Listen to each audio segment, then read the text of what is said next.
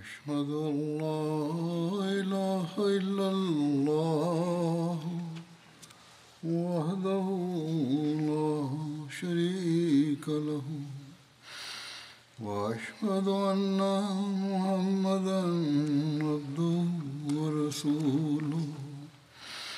أما بعد فأعوذ بالله من الشيطان الرجيم.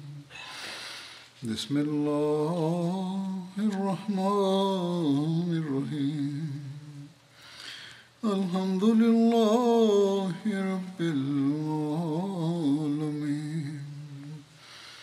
الرحمن الرحيم. مالك يوم الدين. إياك نعبد وإياك نستعين اهدنا الصراط المستقيم. صراط الذين أنعمت عليهم غير المغضوب عليهم ولا الضالين.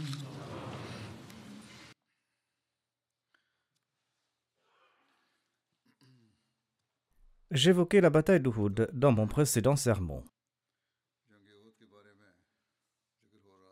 Je présente ici les brèves déclarations du Muslim Maud à ce propos.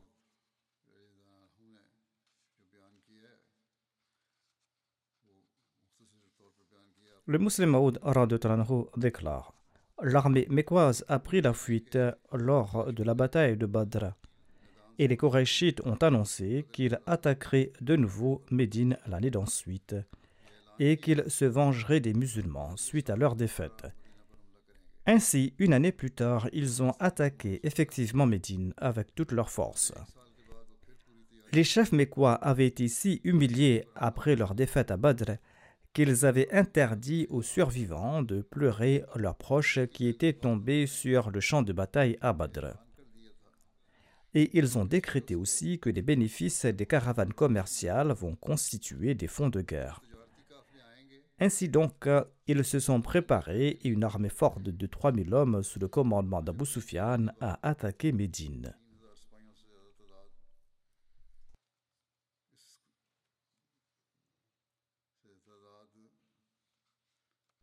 Cette armée, sous le commandement d'Abu Sufyan, a attaqué Médine. Le saint prophète Mohammed Pesos lui a tenu conseil et il a demandé à ses compagnons s'il fallait se battre à Médine ou aller à la rencontre de l'ennemi.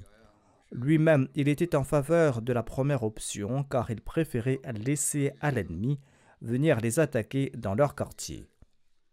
Ainsi, la responsabilité de l'agression allait incomber à l'ennemi et les musulmans pourraient aisément riposter. Mais il se trouvait dans le conseil beaucoup de jeunes musulmans qui n'avaient pas eu la chance de participer à la bataille de Badr et qui souhaitaient ardemment mourir pour la cause de Dieu et tomber en martyr. Ils ont insisté pour une bataille ouverte afin d'avoir l'occasion de mourir au combat. Le saint prophète Mohammed Pesos lui a accepté leur avis. Au cours des débats, le saint prophète Mohammed Pesos lui leur a présenté son rêve, rêve qu'il avait vu. Il a déclaré que dans ce rêve, j'ai vu plusieurs vaches et j'ai vu aussi que mon épée a été épointée. Et j'ai vu qu'on abattait ces vaches. Et j'ai aussi vu que j'avais placé ma main dans une côte de maïssure. Et je me suis vu monter sur un bélier. Les compagnons ont demandé au prophète d'Allah, et ce soit lui, comment il interprétait ce rêve. Le saint prophète Mohammed lui a expliqué. L'abattage de la vache indique que quelques-uns de mes compagnons seront tués au combat. La pointe de mon épée cassée indique que quelqu'un d'important dans ma famille va trouver la mort, ou que peut-être moi-même je vais recevoir une blessure quelconque. Le fait que j'ai placé ma main dans une côte de maille semble signifier que si nous restons à Médine, ce sera mieux pour nous. Et quant au fait que je me suis vu monter sur un bélier, eh bien cela signifie que nous allons vaincre le commandant des incroyants.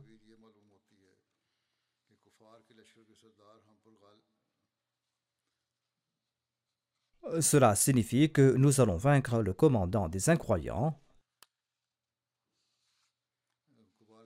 c'est-à-dire que nous aurons le dessus sur lui et qu'il mourra entre les mains des musulmans. Ce rêve et son interprétation montraient manifestement qu'il valait mieux pour les musulmans qu'ils restent à Médine. Le saint prophète Mohammed lui, cependant, n'a pas insisté là-dessus car cette interprétation était la sienne et ne faisait pas partie de la révélation. Il a donc accepté l'avis de la majorité et il a décidé de sortir de Médine pour livrer bataille à l'ennemi à l'extérieur de Médine. Les rêves présentent aussi des indices. Le Messie premier Islam en fait mention en expliquant les métaphores du saint prophète Mohammed Il déclare que les rêves et les visions du saint prophète Mohammed lui comprennent des métaphores. Ce fait n'est pas un secret pour qui étudie les hadiths.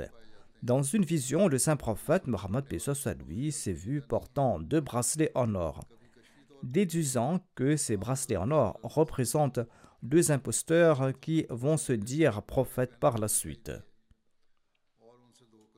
Il a aussi vu des vaches qu'on abattait dans un de ses rêves, indiquant que ces vaches faisaient référence à ses compagnons qui sont tombés en martyrs lors de la bataille de Houd. On trouve aussi d'autres exemples dans les visions des autres prophètes. Leur vision différait de la réalité à laquelle elles se référaient.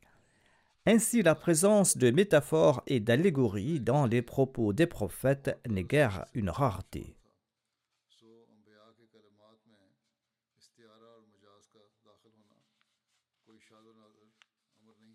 En tout cas, la décision de livrer bataille à l'extérieur de la ville a été prise. Et le saint prophète Mohammed lui a demandé aux compagnons de se préparer. Et lui-même, il s'est apprêté pour la bataille.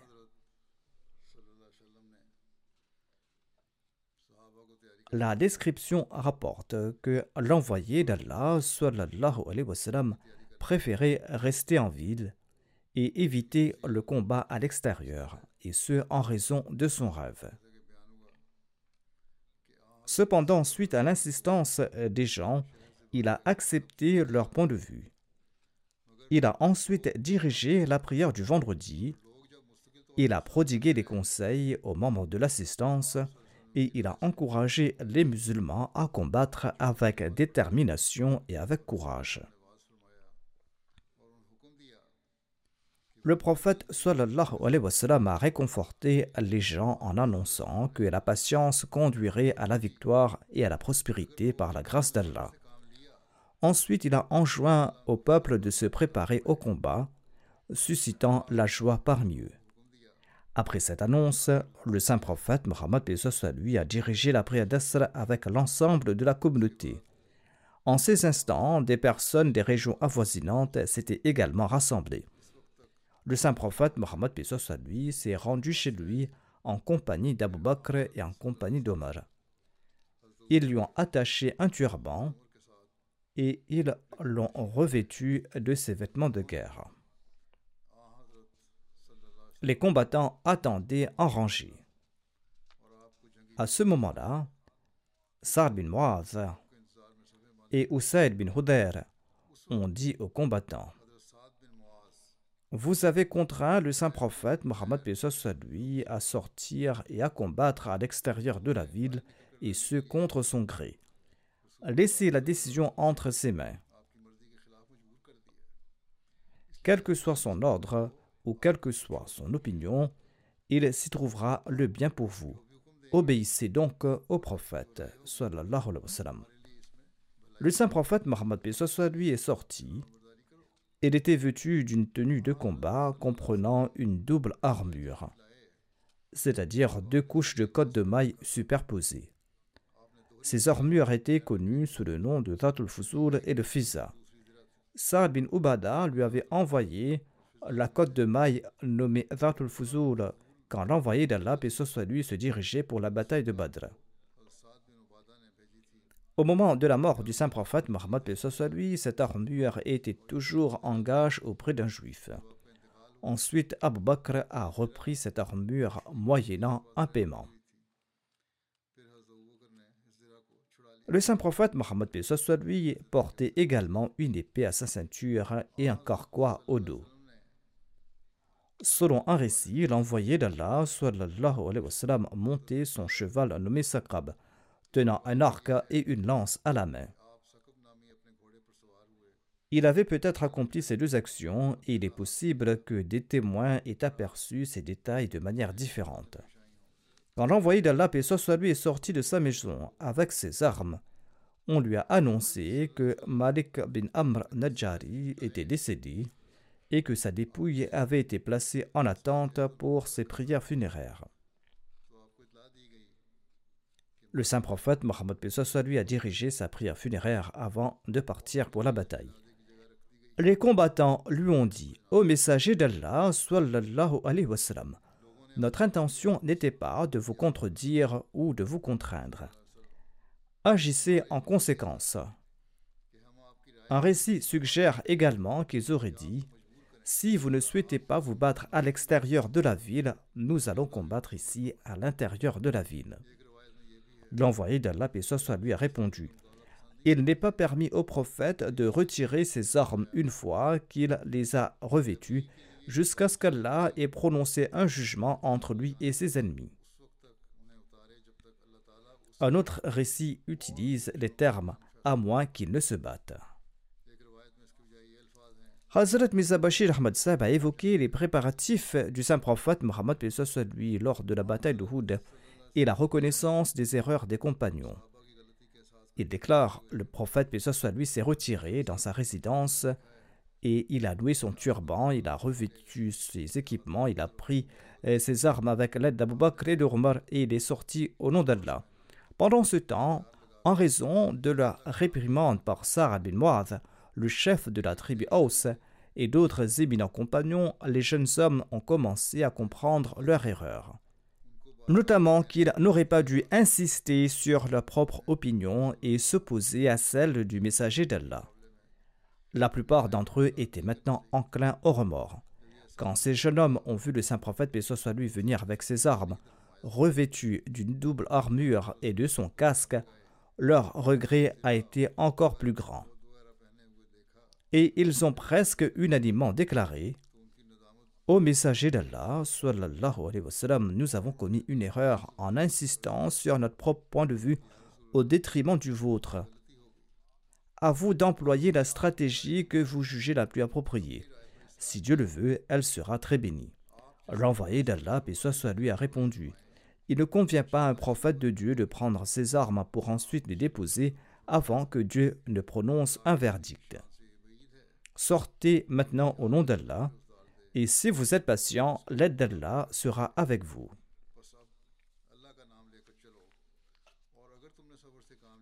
Hadjarat Muslim Maud a commenté à ce propos. Il déclare Quand le saint prophète Mohammed lui est sorti, les jeunes ont ressenti des remords. Et ils l'ont dit au prophète d'Allah, votre conseil semble meilleur nous devons rester à Médine et combattre l'ennemi dans nos rues. L'envoyé d'Allah, paix soit lui, a répondu Maintenant, le prophète d'Allah a revêtu son armure, quoi qu'il arrive, nous irons de l'avant.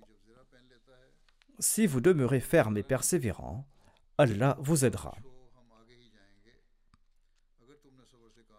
En tout cas, les préparatifs du départ de l'armée islamique ont débuté ce disant, le saint prophète Mohammed lui a quitté Médine avec une force de mille hommes. Le saint prophète lui a ordonné la préparation de trois lances auxquelles il a attaché trois drapeaux. Il a confié le drapeau de la tribu Aus à Usayd bin Hudair, le drapeau de la tribu Khazraj à Hubab bin Munzir. Certains rapportent qu'il a remis ce drapeau à Sa'd bin Ubada, et le drapeau des émigrants a été confié à Ali. En outre, l'envoyé d'Allah, et lui, a nommé Ibn Umm Martoum comme son adjoint pour diriger la prière de ceux qui sont restés à Médine. l'envoyé d'Allah et lui a enfourché son cheval nommé Thaqab. Il a passé son arc autour de son cou. Il a pris sa lance dans sa main. Selon les récits, les musulmans disposaient de deux chevaux lors de la bataille d'Uhud. Un cheval nommé Thaqab était à la disposition du saint prophète Mohammed lui, et l'autre nommé Molabba était avec Abu Burda. Les musulmans avaient également orné leurs armes. Une centaine d'entre eux portaient des armures. Et les deux sardes, à savoir Saad bin Muav et Saad bin Ubada, couraient devant le saint prophète Mohammed lui. Tous deux étaient revêtus d'armures.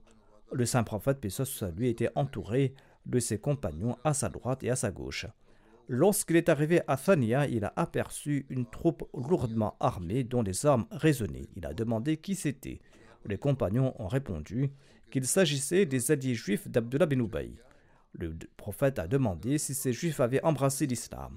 La réponse était négative. Sur ce, le saint prophète a déclaré Nous n'allons pas accepter l'aide des infidèles contre les polythéistes. Hazrat Misa Ahmad Seb a commenté à ce propos. Il déclare après cela L'envoyé d'Allah, et soit lui, a ordonné que trois drapeaux soient préparés pour l'armée islamique. Le drapeau de la tribu Aus a été confié à Usaid bin Hudayr, le drapeau de la tribu des Khazraj a été confié à Ruba bin Munzir et le drapeau des Muhajirin a été confié à Ali. Par la suite, ce drapeau a été confié à Moussa bin Omer. Ensuite, le prophète d'Allah a nommé Abdullah bin Umm Martoum en tant qu'imam à Médine et ayant accompli la prière d'Assar, l'envoyé d'Allah et soit lui est sorti de Médine avec un très grand nombre de ses compagnons. Les chefs des tribus Aous et à savoir Saad bin Muad et Saad bin Ubada, avançaient en courant au-devant de la monture du saint prophète, puis soit et le reste des compagnons étaient à sa droite et à sa gauche et derrière l'envoyé d'Allah, puis soit lui. L'envoyé d'Allah s'est mis en route et il est arrivé à l'endroit dit Sheikhain, où il a établi son camp. Il s'agissait de deux montagnes de Médine. À cet endroit, il a inspecté son armée et il a renvoyé ces jeunes qu'il estimait ne pas avoir atteint l'âge de 15 ans ou qui n'avaient que 14 ans. L'imam Shafi'i a relaté que l'envoyé d'Allah, et lui, a renvoyé 17 jeunes de 14 ans qu'on lui a présentés. Et lorsqu'on a présenté des jeunes de 15 ans, l'envoyé d'Allah, et lui, les a autorisés à participer à la bataille.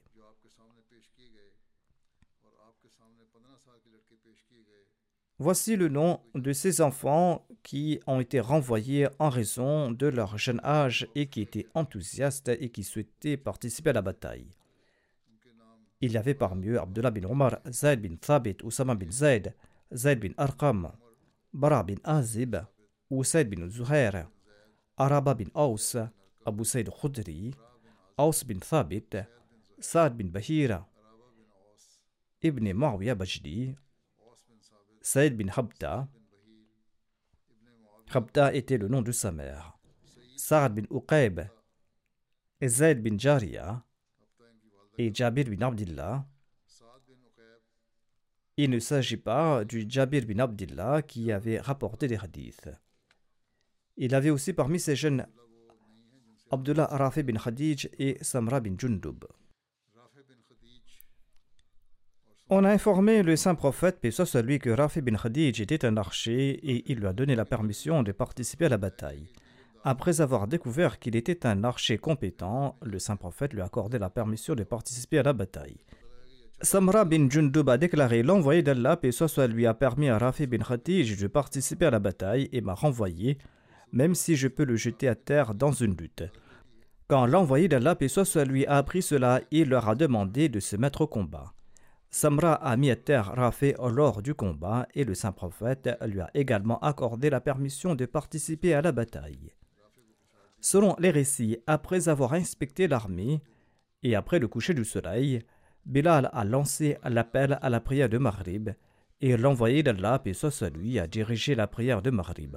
Ensuite, Bilal a lancé l'appel à la prière d'Isha et l'envoyé d'Allah, soit lui, a dirigé la prière d'Isha et il a passé la nuit à Sheikhain et il a nommé Mohammed bin Maslama comme gardien pour assurer la sécurité. Celui-ci a effectué une tournée de l'armée avec 50 hommes. Le saint prophète, paix lui, a demandé qui va assurer notre protection ce soir c'est-à-dire qui va veiller sur toute l'armée ainsi que sur le saint prophète, soit lui. Il entendait par là qui sera plus proche de sa personne et qui va assurer la sécurité. Zakwan bin Abdekais s'est levé, il a enfilé son armure et il a saisi son bouclier en cuir et il s'est engagé à garder le messager d'Allah sallallahu alayhi wa sallam. Zakwan bin Abdekais ne s'est pas séparé de lui, ne serait-ce qu'un instant. L'envoyé d'Allah, paix soit lui, a pris le repos jusqu'au moment du suhour. Le matin venu, il a déclaré J'ai vu dans un rêve des anges donnant le bain à Hamza. Dans son ouvrage Sirat Khatamun Nabiyin, Hazrat Mirza Bashir Ahmad Sab explique ceci sur cet épisode. Il déclare La montagne d'Oroud est située à environ 5 km au nord de Médine. À mi-chemin, un endroit connu sous le nom de Sheikhain, le saint prophète s'est arrêté et il a ordonné une inspection de l'armée musulmane. Les mineurs désireux de participer au djihad ont été renvoyés.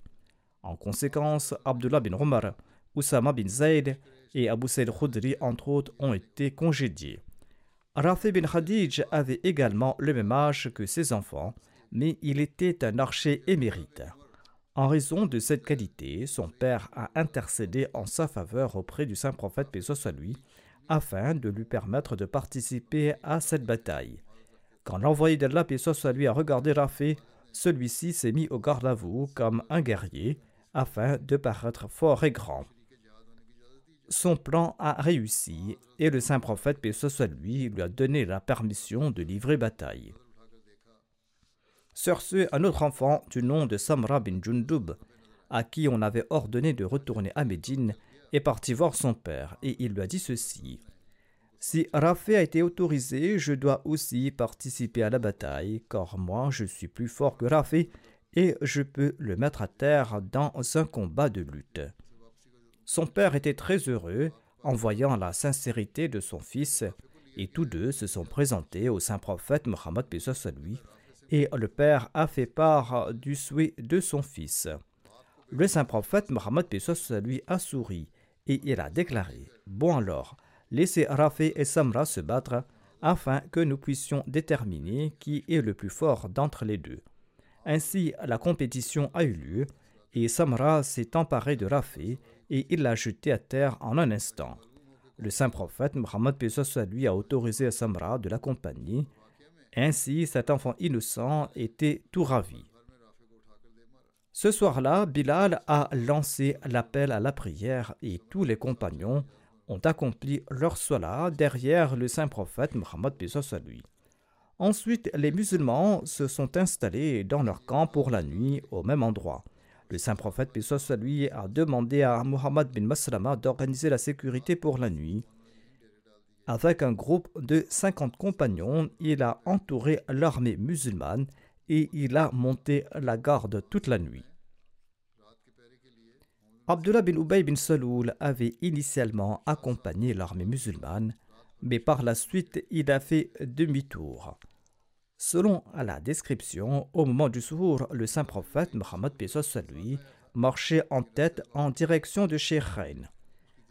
Arrivé à Shaut, un lieu situé entre Médine et Uhud, l'heure de la prière d'Al-Fajr avait sonné. Le saint prophète Pessoa soit lui accomplit la prière d'Al-Fajr là-bas. Shaut est un lieu situé entre la vallée de Cana et Médine. C'est là qu'Abdullah bin Ubay bin Salour et ses compagnons hypocrites ont abandonné l'envoyé d'Allah, paix soit lui, et ils ont rebroussé chemin. Ses compagnons hypocrites étaient au nombre de 300. Sur le chemin du retour, Abdullah bin Ubay a déclaré que l'envoyé d'Allah, paix soit lui, ne l'avait pas écouté, mais il avait prêté attention aux paroles des jeunes dont l'opinion n'a pas d'importance. Abdullah bin Ubay a déclaré Nous ne comprenons pas pourquoi nous devons risquer nos vies. Ces propos ont été attribués à Abdullah. Abdullah bin Ubay a déclaré aux gens Retournons. Ainsi, suite à l'ordre du chef des hypocrites, ses suivants ont abandonné les musulmans et ils sont retournés à Médine. En les voyant partir, Abdullah bin Amr, le père de Jabir, l'a poursuivi. Il était également un grand chef de la tribu Khazraj, à l'instar d'Abdullah bin Ubay.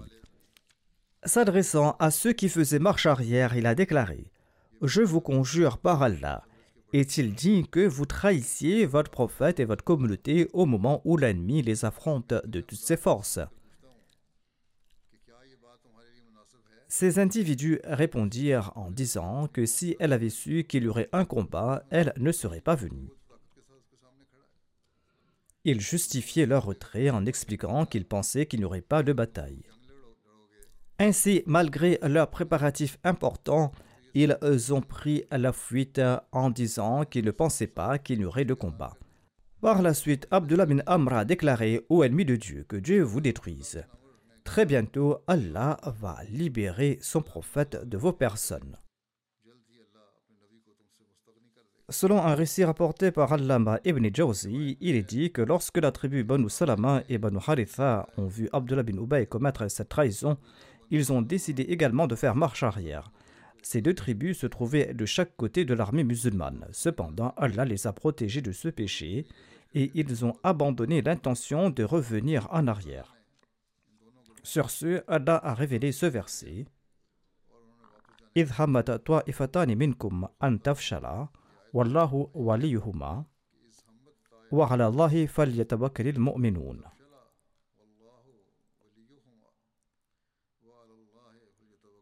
Ce fut quand deux de vos bandes méditaient une lâcheté, bien qu'Allah était leur ami. C'est en Allah que les croyants doivent placer leur confiance.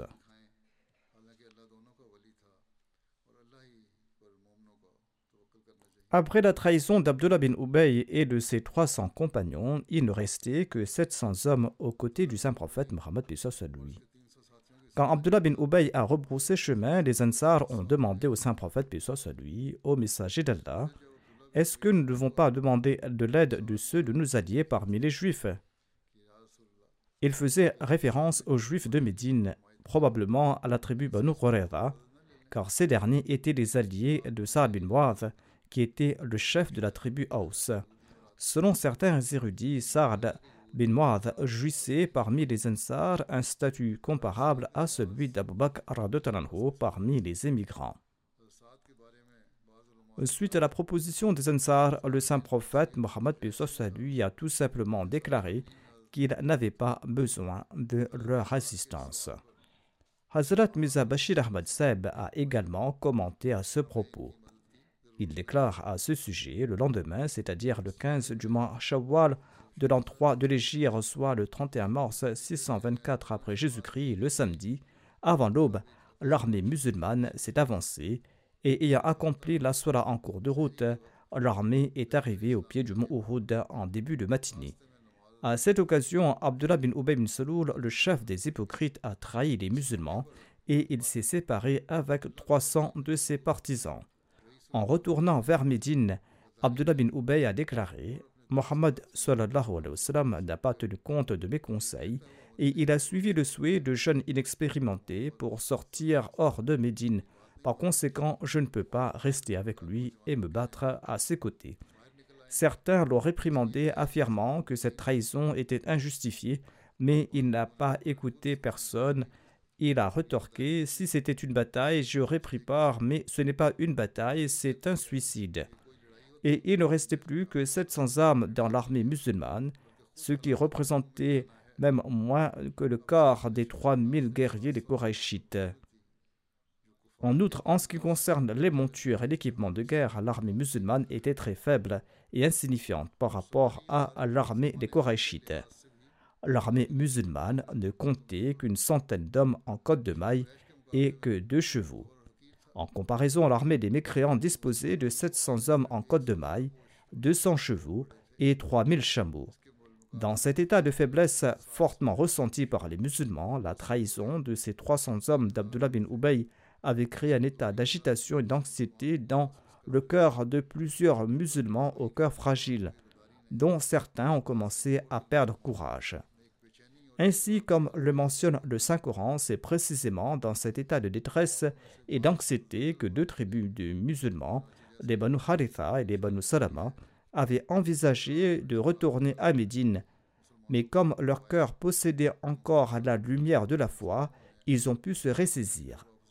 En dépit des circonstances défavorables du point de vue matériel et de l'apparente imminence de la mort, ils n'ont pas déserté leur maître.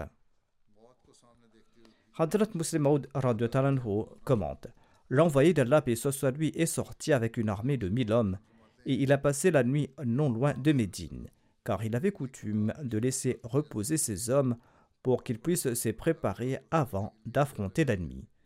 Le saint prophète, paix lui, a fait une ronde à l'heure des prières du matin, et il a constaté que les Juifs s'étaient joints aux musulmans sous prétexte qu'ils avaient des traités d'alliance avec des tribus de Médine. Étant donné que le saint prophète, soit lui, était au courant des intrigues des Juifs, il les a renvoyés. Aussitôt, Abdullah bin Ubay bin Saloul, le chef des hypocrites, s'est retiré avec 300 de ses hommes, en disant que l'armée musulmane n'était maintenant plus de taille contre l'ennemi et que prendre part au combat équivalait à une mort certaine. Une autre raison du départ d'Abdullah était qu'il souhaitait que les Juifs prennent part à la bataille.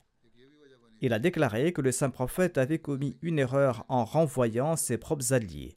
Le résultat de cette désertion de la dernière heure était qu'il n'y avait que 700 hommes aux côtés du saint prophète Mohammed lui, et ces 700 hommes devaient faire face à une armée quatre fois supérieure et beaucoup mieux équipée. En effet, l'armée mécoise comptait 700 combattants en armure, tandis que l'armée musulmane n'en comprenait que 100. Les Mécois avaient une cavalerie comprenant 200 chevaux alors que les musulmans n'avaient que deux chevaux. L'envoyé d'Allah, et soit lui, est arrivé à la Harra Banu Haritha avec son armée. Le cheval d'un de ses compagnons a remué sa queue et a heurté son épée. Ressentant le danger, il a remis rapidement son épée dans son étui. Le narrateur explique que l'envoyé d'Allah, et soit lui, appréciait de bons présages et n'appréciait pas de mauvais présages il a dit au propriétaire de l'épée de rengainer son épée, car il savait que ce jour-là, les épées allaient sortir de leurs aiguilles. Tel était le présage qu'il avait déduit. Le saint prophète, paix soit lui, s'est adressé à ses compagnons et il a demandé Qui est prêt à nous guider par le chemin le plus proche de l'ennemi, c'est-à-dire par un itinéraire inhabituel sur ce, Abu Haythama a répondu Au messager d'Allah, je vais vous guider. Selon Ibn Sa'd et les autres, ce compagnon se nommait Abu Hatma. En tout cas, il a guidé l'envoyé d'Allah, et soit lui et les musulmans, en passant par le quartier des Banu Haritha à travers leurs terres et leurs possessions, jusqu'à ce qu'ils atteignent la vallée de Houd où ils ont établi leur camp l'envoyé d'Allah, et soit lui, s'est installé de manière à voir le mont Uhud derrière les musulmans et Médine devant eux. Ici, le saint prophète, paix soit s'est adressé aux musulmans. Ils se sont alignés au pied du mont Uhud. Et l'heure de la prière d'Al-Fajr du samedi matin approchait, tandis que les musulmans observaient les polythéistes en face. Bilal a lancé l'appel à la prière du matin il a lancé les kamas, ensuite l'envoyé de la paix soit lui a dirigé ses compagnons dans la prière du matin. Mohammed bin Omar al-Aslami rapporte que le messager d'Allah, paix soit lui, s'est levé et il a prononcé un sermon. Il a déclaré aux gens Je vous lègue ce qu'Allah m'a légué dans son livre, notamment obéir à Allah et éviter ce qu'il a interdit. Aujourd'hui, vous êtes destinés à la récompense. La patience, la conviction ferme et la satisfaction caractérisent celui qui garde cela à l'esprit. C'est-à-dire qu'il faut être patient si l'on veut mériter ses récompenses. Aujourd'hui, vous êtes unis pour faire front à l'ennemi, une entreprise vigoureuse. Il y aura très peu de gens qui pourront être inébranlables, sauf ceux qu'Allah guide, car Allah aide les gens qui lui obéissent tandis que Satan aide ceux qui lui désobéissent. Initiez vos actions en faisant preuve de patience dans votre djihad et cherchez les faveurs promises par Allah à travers ce combat. Il vous incombe de suivre les directives que je vous ai données car je souhaite que vous soyez guidés sur le droit chemin. La discorde et les querelles sont un signe d'impuissance et de faiblesse et Allah en est mécontent. L'harmonie est essentielle car toute discorde pourrait compromettre votre assistance de la part de Dieu et entraver votre réussite. On m'a mis dans le cœur qu'Allah s'éloigne de celui qui commet des actes illicites. Allah n'est pas satisfait de celui qui enfreint ses interdits. Allah pardonne les péchés de celui qui s'abstient des interdits. Quiconque me salue une fois, Allah et ses anges lui feront miséricorde dix fois, a déclaré l'envoyé d'Allah sallallahu alayhi wa.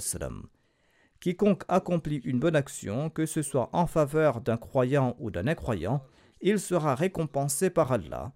Il sera récompensé instantanément dans cette vie et après un certain temps, il va recevoir sa récompense dans l'au-delà. La prière du vendredi incombe à toute personne qui croit en Allah et au jour de la résurrection, à l'exception des enfants, des femmes, des malades et de l'esclave en captivité. Quiconque fait preuve d'indifférence à cet égard, Allah fera preuve d'indifférence à son égard. En substance, le saint prophète, soit lui, a énoncé cet ensemble complet de directives, peut-être en raison du rêve qu'il a vu. Il s'agit de directives complètes sur la conduite des musulmans, la conduite qu'ils doivent adopter. Le saint prophète a ensuite conseillé Allah est suffisant et digne d'éloge. Je vous ai enjoint à entreprendre toutes les actions qui, je le sais, vous rapprocheront d'Allah et je vous ai mis en garde contre toutes ces actions qui vont vous conduire vers le feu de l'enfer. L'Esprit Saint m'a révélé et déposé dans mon cœur qu'aucune âme ne goûtera à la mort avant d'avoir obtenu les provisions qui lui reviennent de droit. Ces provisions ne diminueront pas même si l'on tarde à les recevoir, c'est-à-dire qu'Allah accordera une récompense pour les actions de chacun. Cela s'applique à tout type de provisions. Craignez votre Seigneur et agissez avec modération dans votre quête de provisions afin de les recevoir avec bénédiction, évitant ainsi d'être confronté à des difficultés dans votre quête. Il ne faut pas hésiter à accomplir de bonnes œuvres, des œuvres méritoires et à s'efforcer d'acquérir des biens licites et purs. Car ce qu'Allah réserve à l'homme ne peut être atteint que par l'obéissance. Allah a clairement défini ce qui est licite et ce qui est illicite, mais entre les deux, il y a de nombreuses choses qui sont incertaines et ambiguës. Beaucoup les ignorent à l'exception de ceux qu'Allah a protégés. Ceux d'entre vous qui s'en abstiennent préservent leur honneur et leur foi. Quant à ceux qui commettent ces actions, ils sont comparables à ce berger qui se trouve à la lisière du pâturage divin et il est sur le point d'y pénétrer. Chaque souverain possède un domaine interdit. Écoutez, les pâturages interdits d'Allah sont sans aucun doute les choses qu'il a déclarées illicites. Abstenez-vous-en, abstenez-vous de ce qu'Allah a clairement déclaré illicite.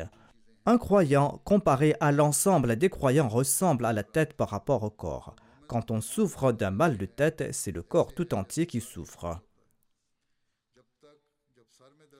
Si les musulmans d'aujourd'hui sont attentifs à propos de ces conseils, l'ennemi n'aura pas le courage de les regarder avec de mauvaises intentions.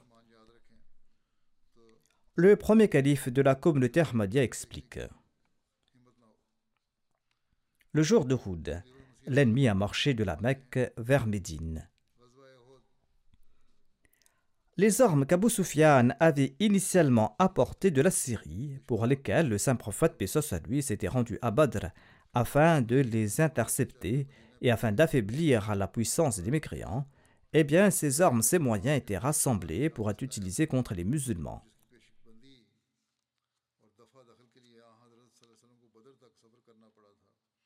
Le verset suivant du Saint-Coran fait allusion à cela et à ceux qui ont dépensé pour cette cause.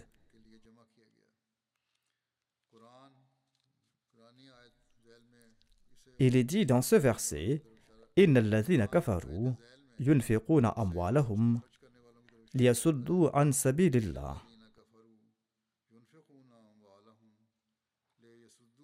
فسينفقونها ثم تكون عليهم حسرة Les tribus Banu Tahama et Banu Kinana ont également pris part aux côtés des mécréants lors de cette bataille, et le nombre d'ennemis a atteint près de 3000.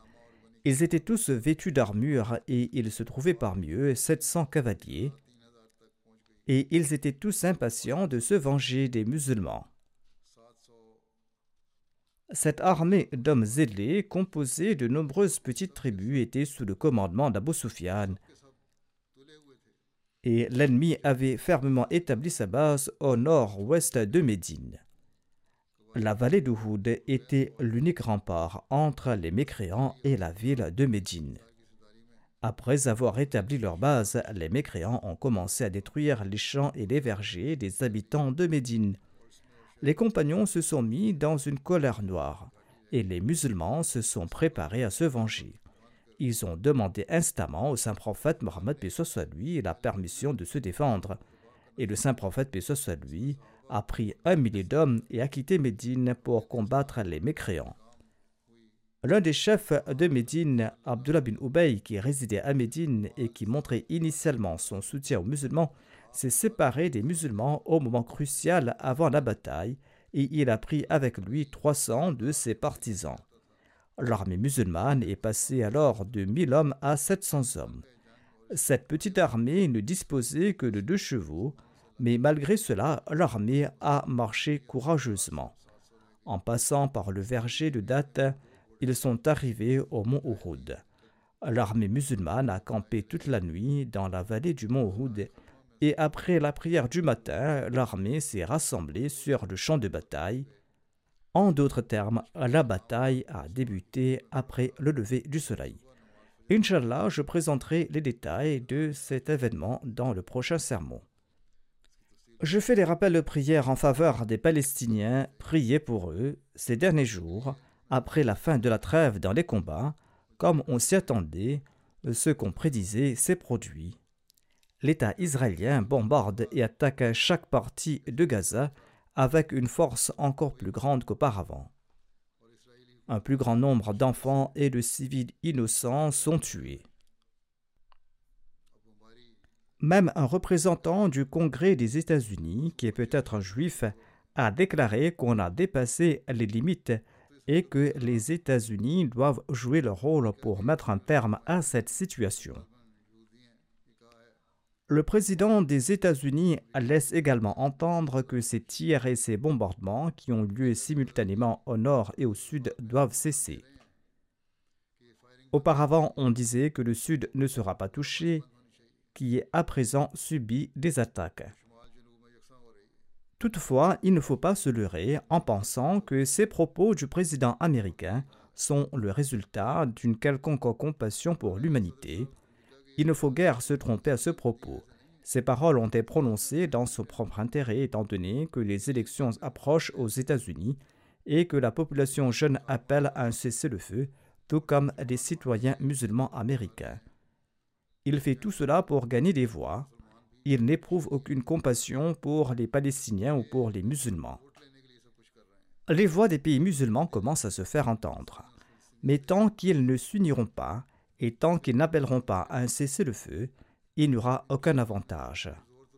Qu'Allah établisse l'unité entre les musulmans.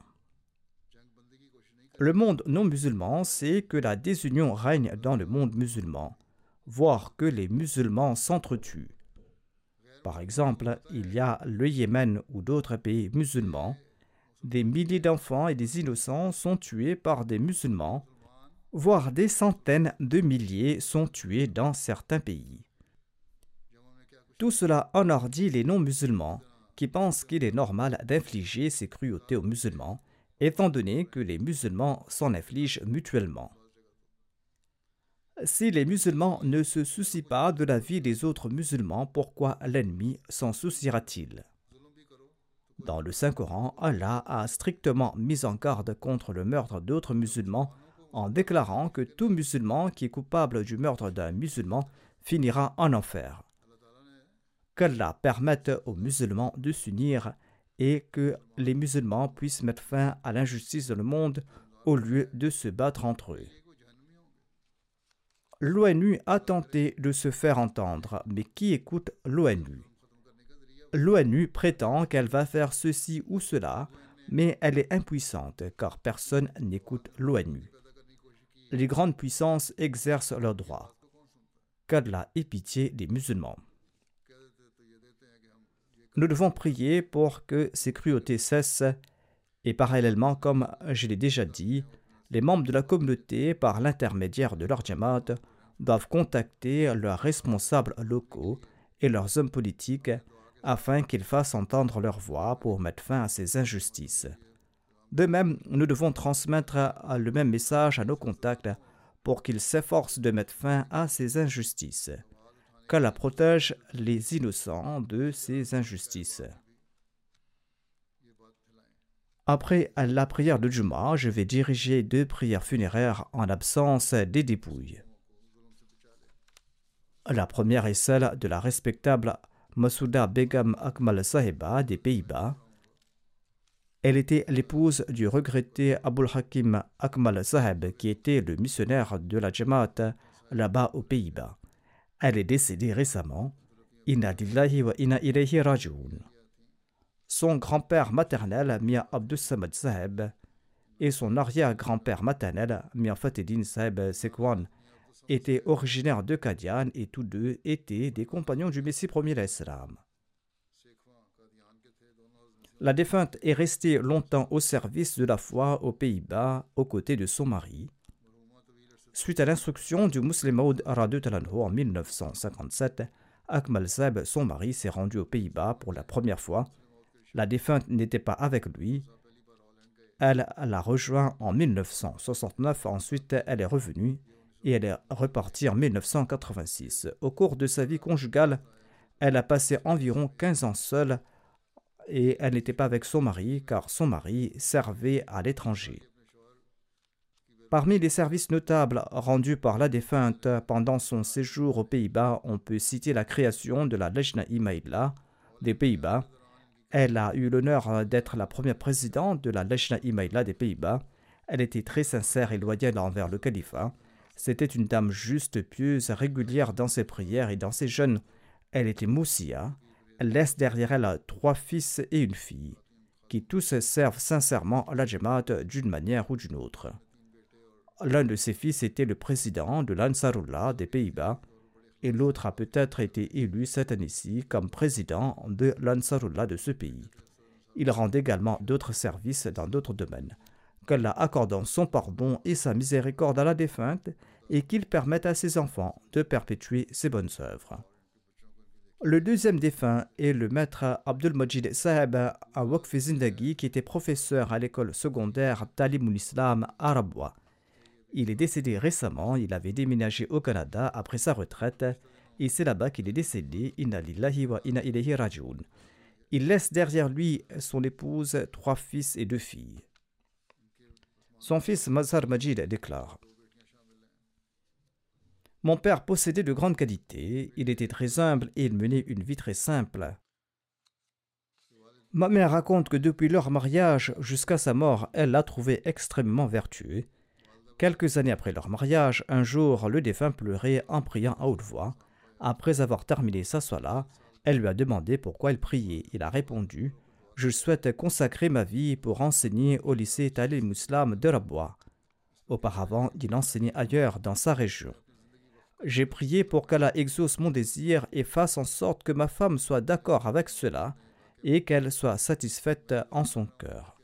En tout cas, son épouse lui a dit Tu dois immédiatement écrire au calife pour lui demander la permission de servir la communauté en tant que Waqf Zindagi. Par la grâce d'Allah, il a fait sa requête c'était à l'époque du deuxième calife, et le calife a approuvé sa requête et sur ce, le défunt a déménagé à Rabwa pour servir la communauté. Son fils relate Chaque mois, lorsque mon père recevait son salaire, il se rendait avant tout chez le secrétaire aux finances afin d'offrir sa contribution financière. Ensuite, il rentrait chez lui et remettait le reste de la somme à ma mère. Après avoir déménagé à la bois, il a vécu dans des circonstances très difficiles, mais il ne s'est jamais plaint. Il n'a jamais exprimé le désir d'avoir des choses matérielles. Il nous conseille toujours à nous, les frères et sœurs, d'accomplir nos solas à l'heure et d'être attachés à la Jamaat et au califat. À l'époque, la situation financière de la Jamaat n'était pas très bonne et on faisait face à de grandes difficultés, mais le défunt a fait preuve d'une grande patience. Lorsque le défunt enseignait à l'école, j'étais moi-même étudiant. Je l'ai vu moi-même de mes propres yeux. Ces points ne sont pas simplement des propos tenus par son fils pour faire l'éloge de son père, le défunt possédait certainement ces qualités. Les non-Ahmadis étaient également impressionnés par sa personne. En 1985, il a eu une promotion, l'État l'a promu. En 1973, ou peut-être après 1974, l'école a été nationalisée, mais le défunt a décidé de rester et d'enseigner dans cette école. Il a servi pendant quelque temps au lycée, ensuite en 1985, il a été promu et envoyé comme directeur du lycée islamia de Behra. Le directeur adjoint de cette institution était également l'imam de la mosquée centrale. En apparence, il allait s'opposer au défunt parce qu'il était Ahmadi, mais en raison de son bon caractère, l'imam le respectait beaucoup et il était très courtois envers lui. Quelqu'un a relaté Un jour, j'ai entendu l'adjoint, c'est-à-dire l'imam de la mosquée, dire aux autres enseignants que bien que le défunt est un Kadiani, c'est une personne très vertueuse. C'est ainsi qu'il accomplit le tablir de manière silencieuse au point d'influencer ceux qui s'opposaient à la communauté. Ses élèves venaient souvent le rencontrer et lui disaient que euh, nous avons été vos élèves. Cependant, il était très fier de ceux qui ont consacré leur vie à Dieu et c'était cela qu'il mentionnait et il était très heureux d'annoncer que tel ou tel Waqf Zindagi avait été son élève. Il vouait un grand respect à l'égard des Waqf Zindagi. Qu'Allah accorde aux défunts son pardon et sa miséricorde et qu'il élève son rang et qu'il permette à ses enfants de perpétuer ses bonnes œuvres.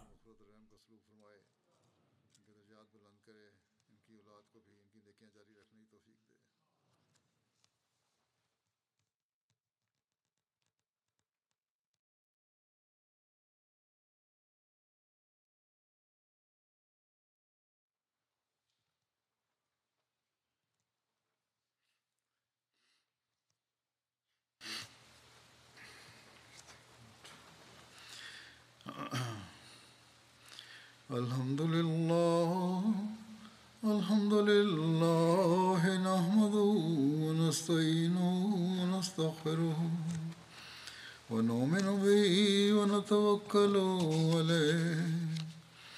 ونعوذ بالله من شرور أنفسنا ومن سيئات أعمالنا. من يهده الله فلا مضل له ومن يضلل فلا هادي له. ونشهد أن لا إله إلا الله ونشهد أن محمدا عبده ورسوله. عباد الله رحمكم الله. إن الله يأمر بالعدل والإحسان وإيتاء ذي القربى وينهى عن الفحشاء والمنكر والبغي يعظكم لعلكم تذكرون اذكروا الله يذكركم وذوه يستجب لكم ولذكر الله أكبر.